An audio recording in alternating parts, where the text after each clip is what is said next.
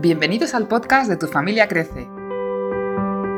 El espacio dedicado a las personas que por encima de todo quieren ser padres a través de un tratamiento de fertilidad o un proceso de adopción. Nuestra misión es acompañarte, informarte y ayudarte. Queremos hacerte crecer educando tus emociones. Cuando seas capaz de gestionarlas, serás simplemente mucho más feliz. Hola, buenos días a todos.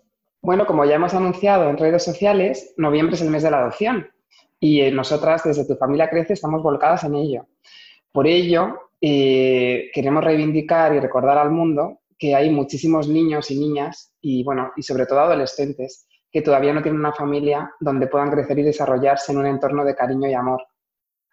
Y además, eh, no solamente recordar a estos niños, ¿no? sino también a ese gran número de personas que, esperan formar una familia eh, o hacerla crecer a través de, la adopción y, llevan meses y años luchando por ello. Así que, pues por eso, eh, hoy tenemos un lujo de entrevista.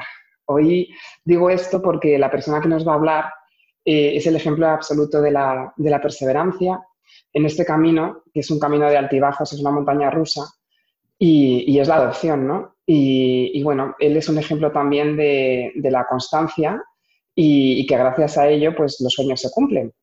Así que bueno, hoy vamos a hablar con, Nicolás Díaz, Nico. Nico es de Madrid, él es ingeniero civil del Cuerpo de Funcionarios del Estado, eh, él es luchador, vital, alegre, amante de la bici, del campo, de viajar, eh, de su familia, de su madre, de sus amigos, pero sobre todo, sobre todo, de su hijo Ethan, eh, al que adoptó en Vietnam hace poco más de un año y medio y con el que hoy forma eh, la familia tan maravillosa de la que os vamos a hablar. Bienvenido, Nico, ¿cómo estás? Hola, bienvenido, bien hallado, estoy aquí muy bien, muy bien con vosotras y encantado de poder, de poder daros mi, experiencia tan maravillosa como bien dices, porque bueno, ha sido un lujo, un lujo de, de experiencia, la verdad. Bienvenido. Bueno, Qué, alegría, qué alegría poderte tener hoy en, nuestro programa. Bueno, pues para, abordar un poco y sin más preámbulos, eh, nos vamos a meter un poco en, este tema eh, en el que somos conscientes de que la sociedad en general, eh, al escuchar hablar de adopción, piensa en familias biparentales, o sea, dos personas en pareja que emprenden este camino y, muy poco se plantean la posibilidad de que también hay familias monoparentales que tienen esta opción y la eligen para formar su familia, o sea, personas solteras. Eh, y este es tu caso, y por eso te tenemos en nuestro programa para que nos hables de tu experiencia como hombre que, que quiere ser padre. Bueno, eh, mi experiencia ha sido fundamentalmente maravillosa, no, puedo llamarla de otra manera. ¿no? Eh, para mí ha sido un regalo de la vida el, poder haber formado una familia con mi hijo, porque es algo que, yo siempre he querido, he querido ser, he querido ser padre y, y, para mí había, había algo en mí que, que estaba incompleto desde hace mucho tiempo y, y por más que yo hacía cosas, actividades, eh, yo tengo muchos amigos, soy una persona muy sociable, eh, pero siempre había algo que veía, por ejemplo, iba andando por la calle, veía una familia y me quedaba mirándola y decía, jo, pero yo quiero ser padre, que no, no, no, no puedo, no podía permitirme el, el no poder luchar por ello, ¿no? Oye, y, bueno, ya que estás empezando a hablar de tu, de tu experiencia, de, de, dónde viene todo eso, antes de nada vamos a empezar por algo facilito. Eh, cuéntanos qué es para ti la adopción, ¿no? Primero así, la adopción. Ya que estamos en el mes de la adopción, pues cuéntanos qué es para ti la adopción. La adopción es un regalo. La adopción es, el regalo más maravilloso que te puede dar la vida. Eh, la adopción para mí es, es es la experiencia maravillosa que he tenido en mi vida, indudablemente. Em, no puedo calificarlo de otro modo. Yo creo que todos los que somos padres eh, podemos querer a nuestros hijos muchísimo, pero para mí la adopción es un plus. O sea, es que creo que eh, todos los que hemos pasado por la adopción hemos llevado una cantidad de, situaciones a las que nos hemos encontrado, de sortear una cantidad de, problemas y de, de situaciones ¿no? en la que al final mm, convergen en, la adopción de una manera plena. Entonces al final es como, como, como un plus. Para mí yo, yo creo que querer a un, a un niño biológico lo puedes querer muchísimo, pero a un niño adoptado le quieres todavía más por todo lo que ello conlleva, ¿no? Bueno, y aparte, aparte podrías decir también, quizás, no sé, eh, desde tu ser hombre, ¿no? Eh, como biológicamente, es obvio, ¿no? Que no puedes tener un hijo tuyo, tú, tú, de ti. Pues para ti, no puedo, claro, no puedo pues para, Claro, para ti la adopción es una opción de ser padre, ¿no? Es, es, algo maravilloso porque lo has conseguido, eh, pero, pero pero creo que es una opción maravillosa que, que existe. Es la opción. Que antes no existía y, que te ha permitido a, ti tener lo que tienes ahora. Eso es. O sea, yo creo que para... Sí, perdón, perdón. no, no, para las personas... No, perdona, Ángela.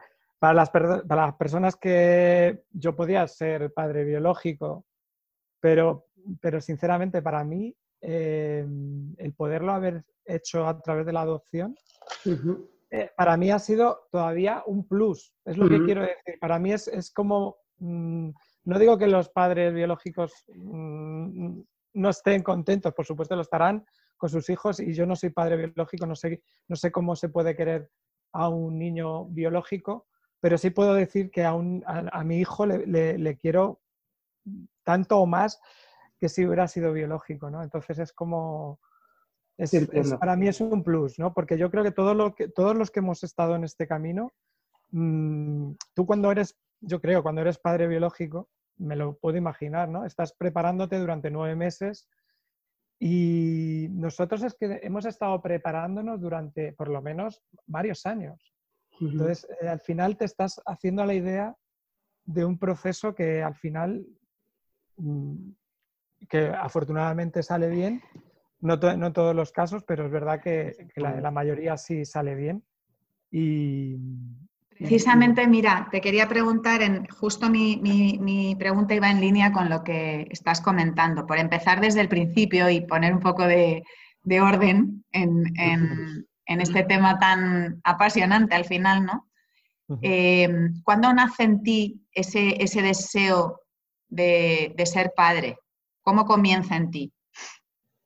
Bueno, yo hace varios años, como bien comentaba antes, eh, tenía la, el deseo irrefrenable de, ser padre. O sea, yo me encontraba en una situación en la que no me encontraba, me encontraba sin pareja en esos momentos, aunque en otras ocasiones la he tenido, pero por circunstancias no hemos podido llegar a, ser padres, no hemos, no hemos podido culminarlo. Entonces, al final, en esa situación en la que yo me encontraba soltero, Decidí empezar un proceso de adopción. Primeramente empecé con un proceso de adopción nacional, pero viendo las, mm, las dificultades tan añadidas que hay para la adopción eh, nacional, además de que está paralizada durante mucho tiempo y, que siendo padre monoparental las posibilidades eran bastante reducidas.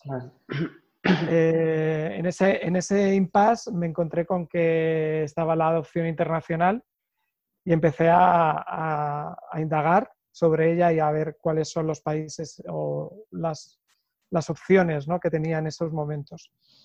Al, encontrarme con varias opciones, pues eh, empecé a explorar un poco más y en ese camino me encontré a otras personas como yo, padres adoptantes, que habían sido padres solteros en el país de mi hijo, que es, Vietnam. Entonces eh, me empecé a ilusionar con la idea, empecé a pensar que era, que era la opción y, para mí fue la única opción y la, más, eh, la que tenía en la cabeza, la más, la más realista, ¿no? porque otras opciones no las contemplaba ya.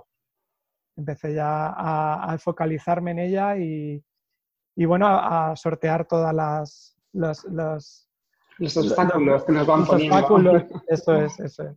Pero bueno, es una carrera de fondo. Yo siempre digo que al final, si quieres algo, no hay nada que te lo pueda evitar para poder conseguir lo que quieres y solo tú eres el tú eres el límite. Es, tu, tu, tu, perseverancia es hasta donde quieras llegar, ¿no?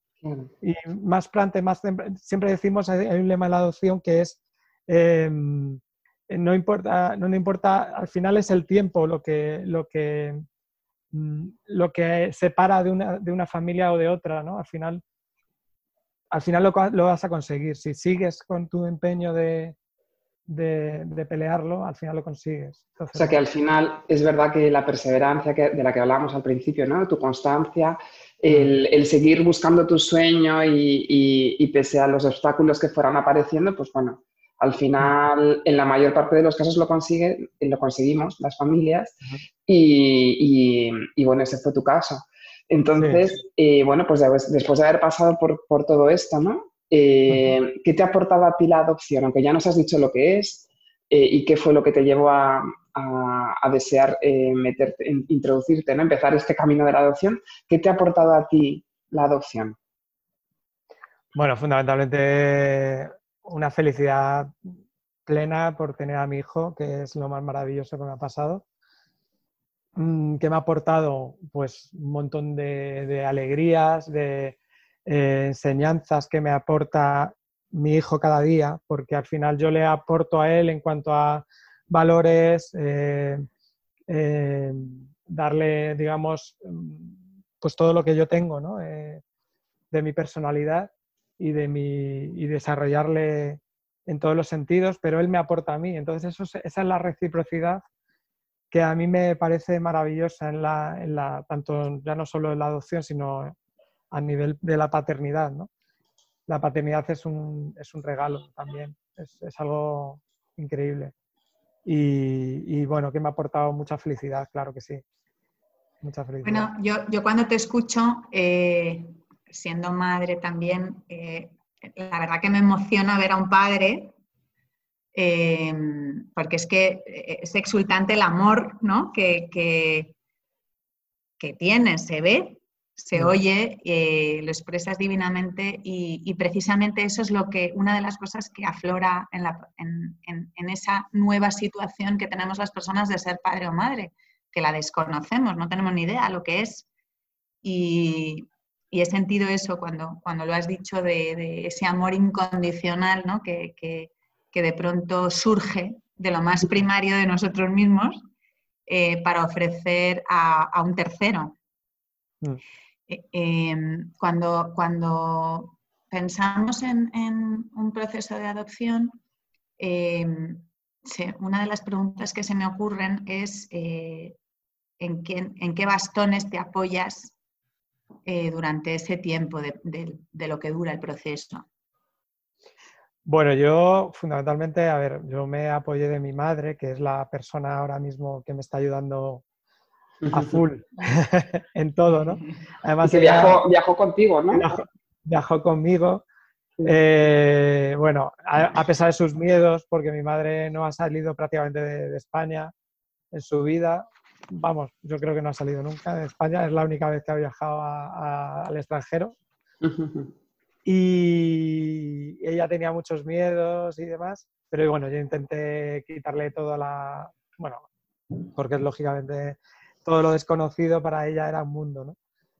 Em, pues me apoyé mucho en ella, a pesar de que ella en un principio no, lógicamente por miedo a que yo pudiera tener algún tipo de, mm, bueno, mm, al final una frustración eh, me, hiciera daño, ¿no? Y que no consiguiera el, el, deseo que yo tanto, tanto quería pues ella por miedo un poco también a eso me preservaba de ello y me, quitaba un poco la idea, ¿no? Me decía, no, tampoco lo idealices tanto, no pienses que la paternidad es tan bonita, no es...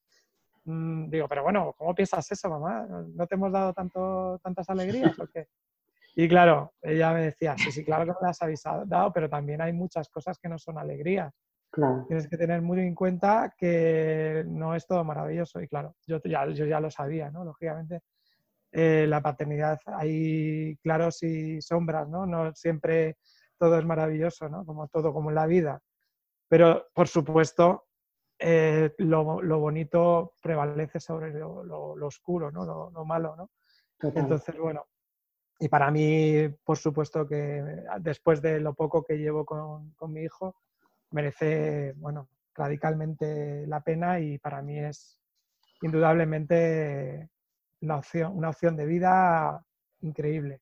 De hecho, yo siempre digo que, que yo no soy la misma persona, es un punto de inflexión. Yo ya no recuerdo lo que había hecho antes de la adopción y ha sido hace un año, ayer justo hacía un año y ocho meses que me encontré con él.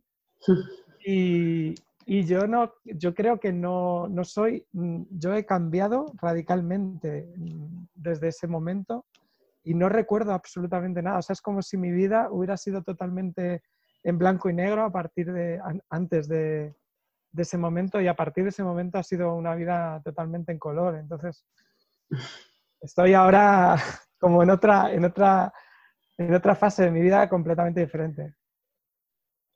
Oye, y la verdad es que, bueno, mm, por un lado, eh, es verdad que nuestros padres, ¿no? O sea, cuando iniciamos el camino de, o cuando tomamos la decisión, pues a, los padres, igual que tú ya lo eres ahora, igual que yo lo soy, bueno, y Ángela, nos sale esa, esa vena protectora, ¿no? Que queremos que, pues, bueno, pues como no saben, pues, pues mm. ellos ven el, el lado ese, mm, bueno, pues las, el lado negativo de lo que, de lo que te puede, no sé, lo, que te puedes encontrar, lo que puede ser, lo que, entonces te, lo van avisando, pero bueno, gracias a tu perseverancia y tal, pero también está bien para, mm. para plantear también, pues es verdad, oye, que puede que no salga bien, ¿no? Pero bueno, eh, mm. eso tiene que ser así.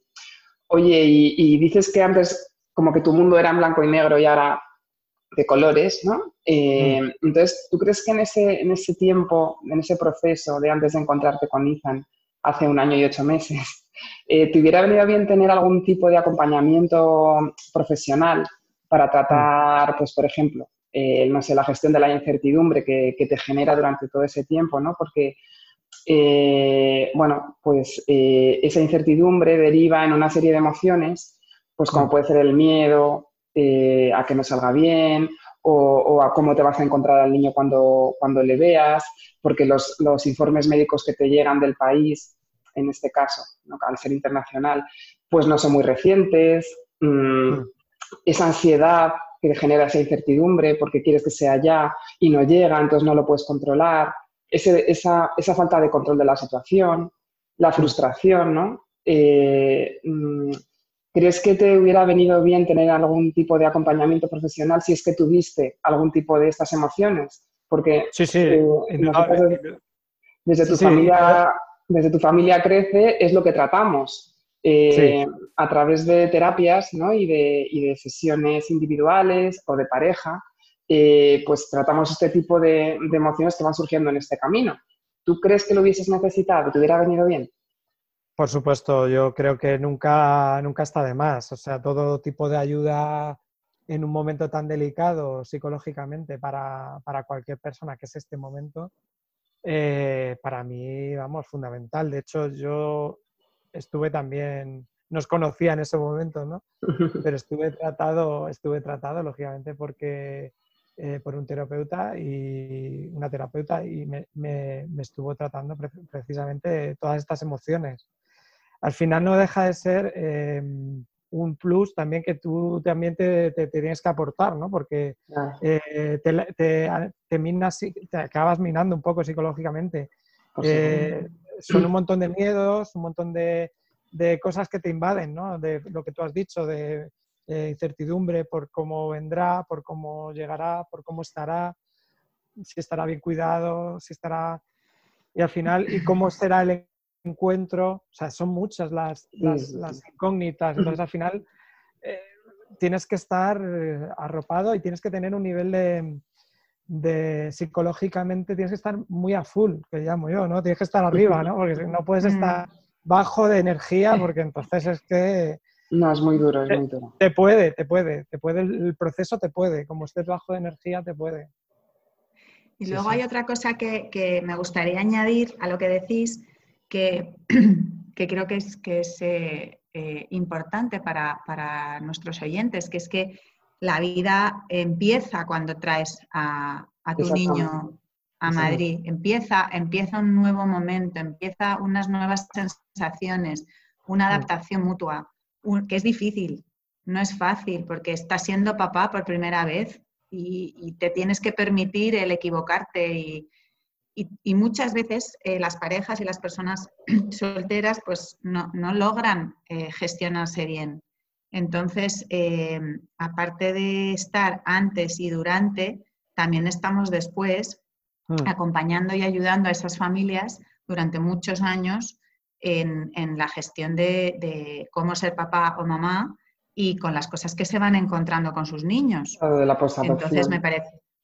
Sí, lo que tú dices, Ángela, es, estoy totalmente de acuerdo. ¿eh? Eh, creo que cuando estás con otra persona, pues siempre puedes hablar de determinadas circunstancias con esa persona y decirle, eh, mira lo que ha hecho hoy y tal, ¿qué te parece? ¿no? Y puede, uno puede tener una visión diferente que la otra, pero al final tienes un poquito otro, otro punto de vista, ¿no?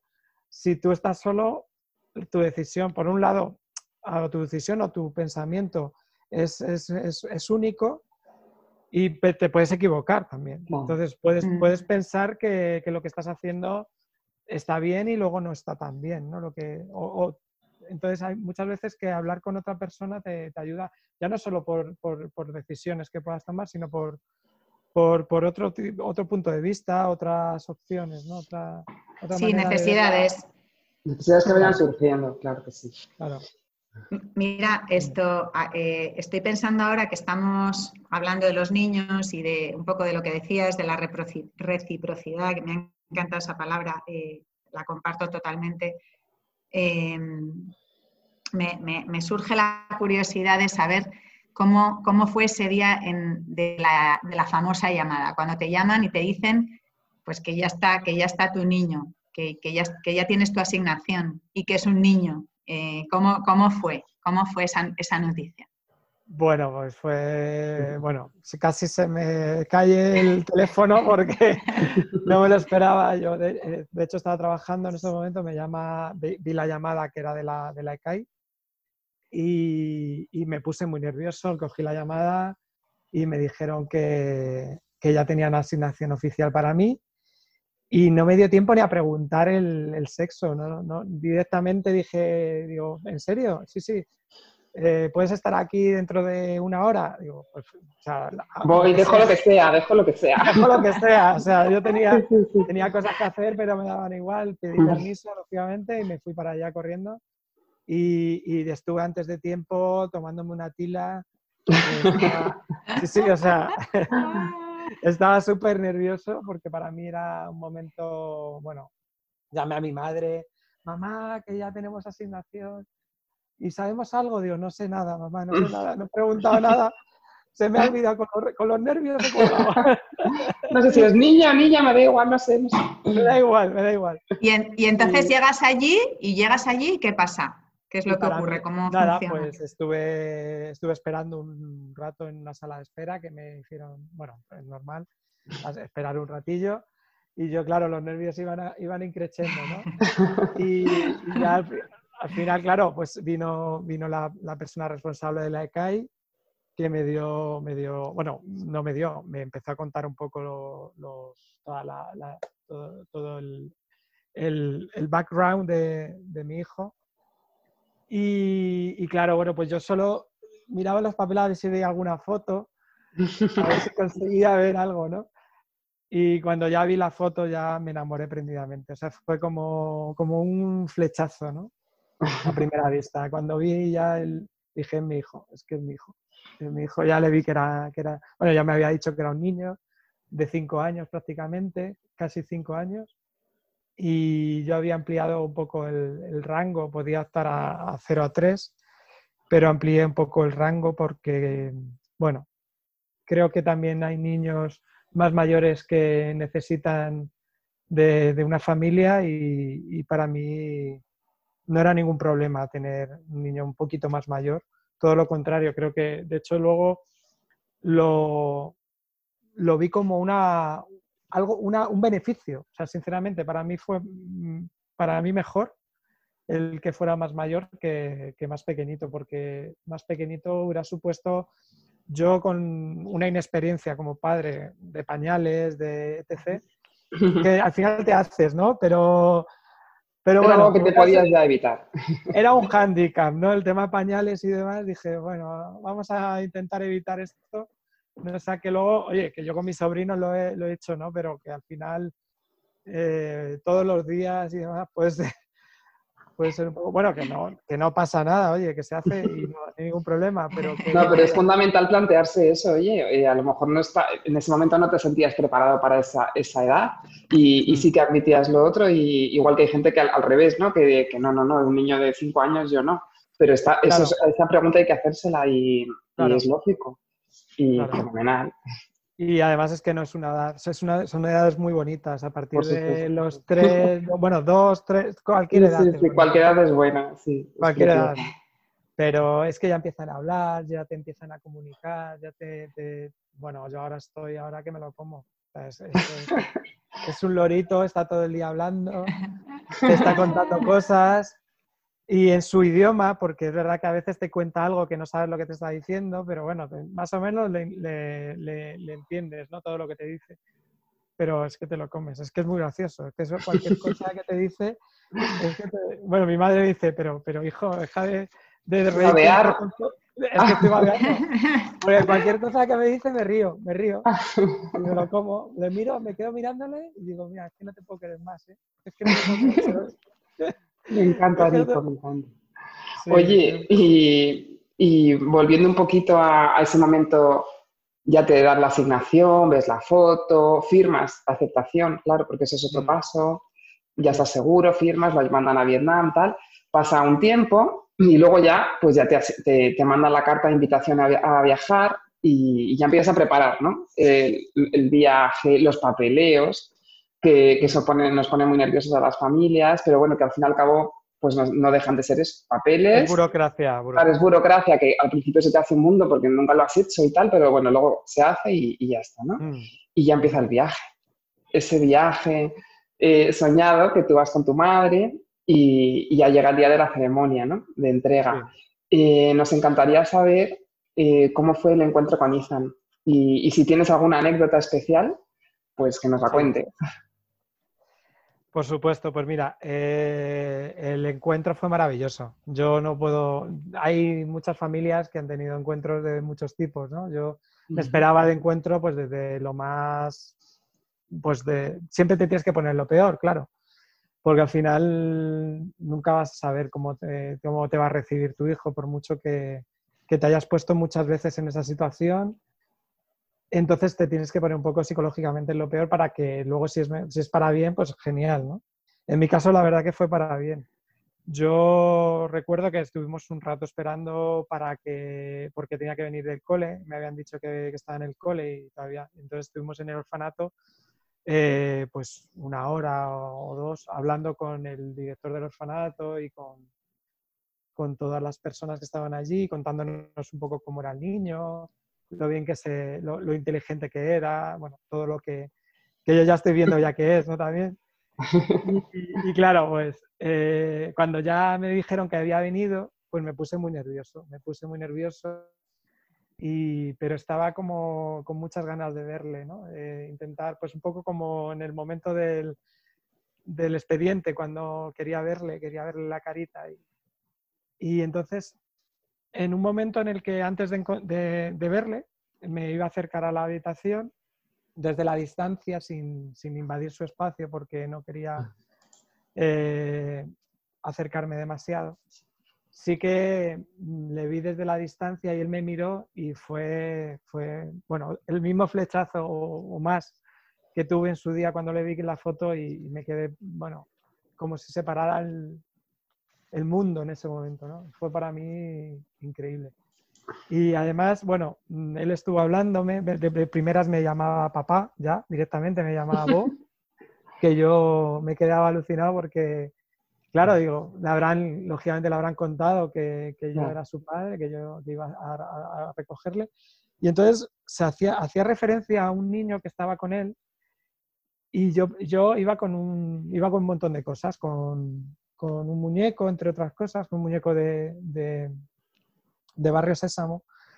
Y me acuerdo que, que le, señalaba a su, a su compañero de, habitación y le dije, digo, ¿le puedes preguntar si quiere que le regalarle este muñeco a, su amigo?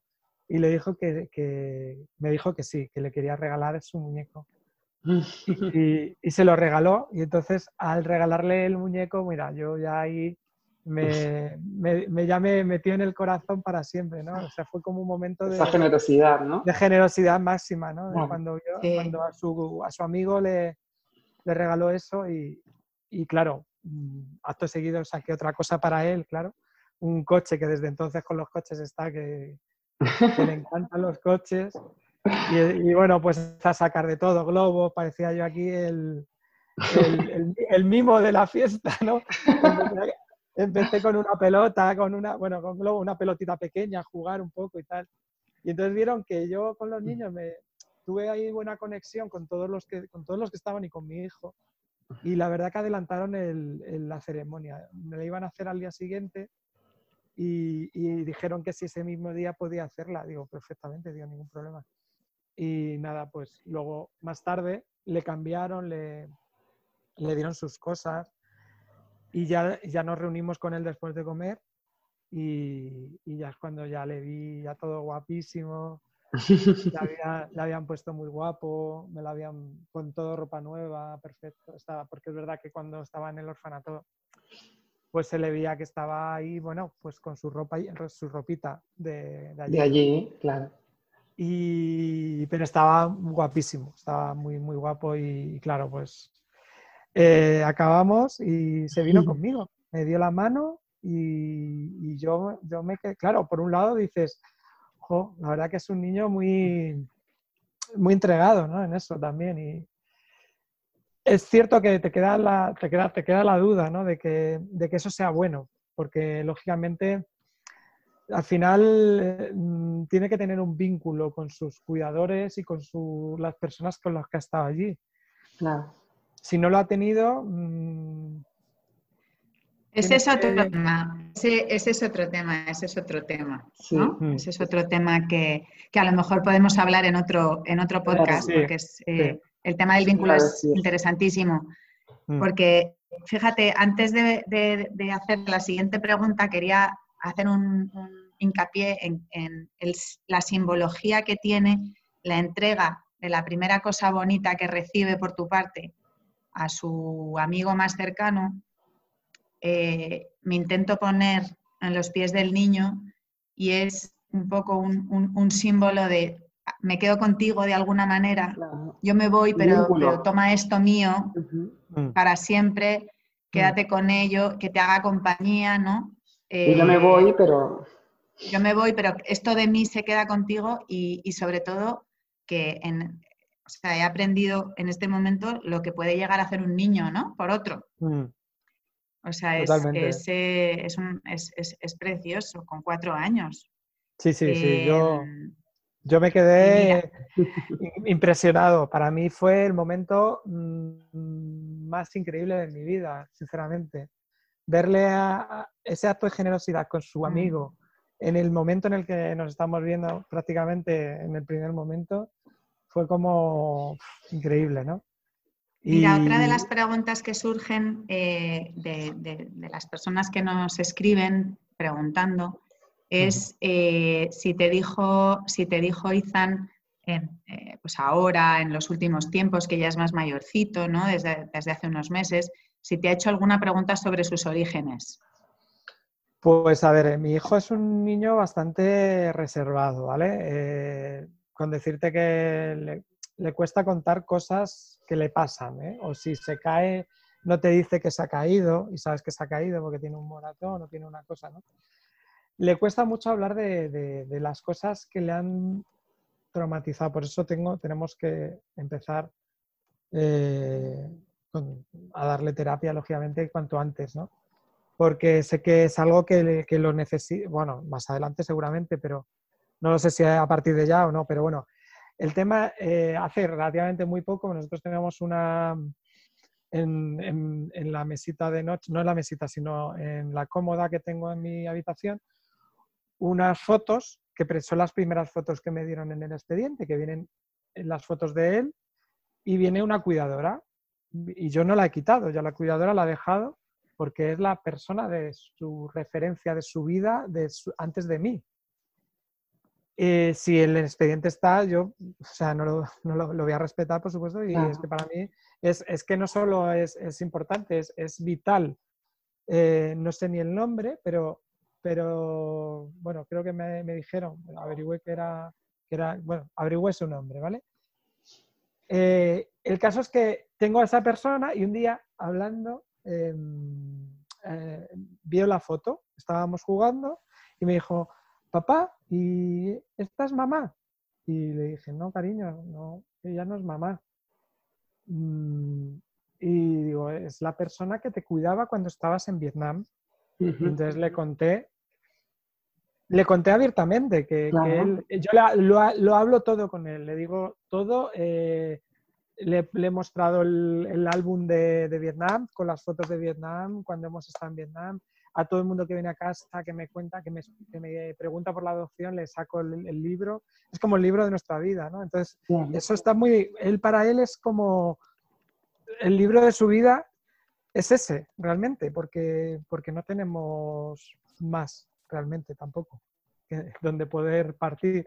Entonces, las fotos del expediente y ese libro son lo que a él le hacen identificarse y entonces es por, por, lo, por donde pues todo lo que me pregunta lo, hablamos abiertamente. Le decimos pues que, estuvo en Vietnam, que antes de que papá estuvo esperando por él, que fue con mucha ilusión a buscarle y que, que yo era muy feliz en el momento en el que en el que ya sabía de él y que pues todo, todo, todo era, todo se lo cuento de una manera muy natural, ¿no? Oye, Nico, y, para terminar ya, ¿no? Eh, cuéntanos, ¿qué le dirías a, aquellas personas que, igual que tú, en su día eh, tuviste ese deseo de convertirte en padre o madre y, que ahora no se atreven a dar ese paso por miedo o por todo lo que hemos estado hablando antes, ¿no? Eh, ¿qué, mensaje tendrías para ellos? Bueno, fundamentalmente que, tengan perseverancia, que tengan buena, buena fe de que realmente todo se consigue, con más tiempo o menos tiempo, pero todo se consigue. Ellos si ponen empeño, ponen eh, todas sus energías en, este, en, este, en esta empresa, al final lo van a conseguir. Y todo lo que, lo que proyecten, yo siempre digo una, una premisa, que es lo que, lo que crees, lo creas, ¿no?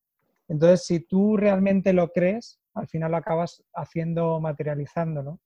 Y mm, yo he tenido, bueno, como todos los, los, que hemos estado en este, en este proceso, hemos tenido problemas. ¿Quién no ha tenido problemas en la adopción? Todo el mundo.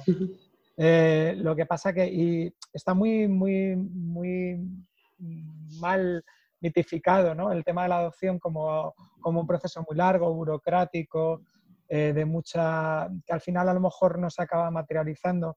Y yo opino todo lo contrario. Creo que es un proceso que al final es bastante satisfactorio en la mayoría de los casos. Lo que pasa que es verdad que tienes que estar mm, con mucha energía mm, porque es una carrera de fondo, lo que hablábamos antes. No, no consiste en decir, bueno, lo quiero y lo quiero ya, ahora mismo. No, tienes que andar, de primero te tienes que documentar, tienes que...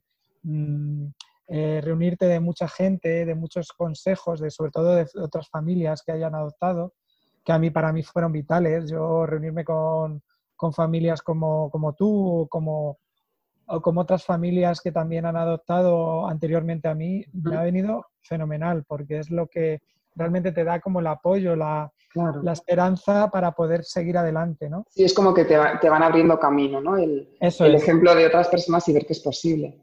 Eso es. Mm. Y yo creo que eso es fundamental, eh, apoyarte de un equipo profesional que te, que te, asesore también. En este sentido, a nivel psicológico también es importante.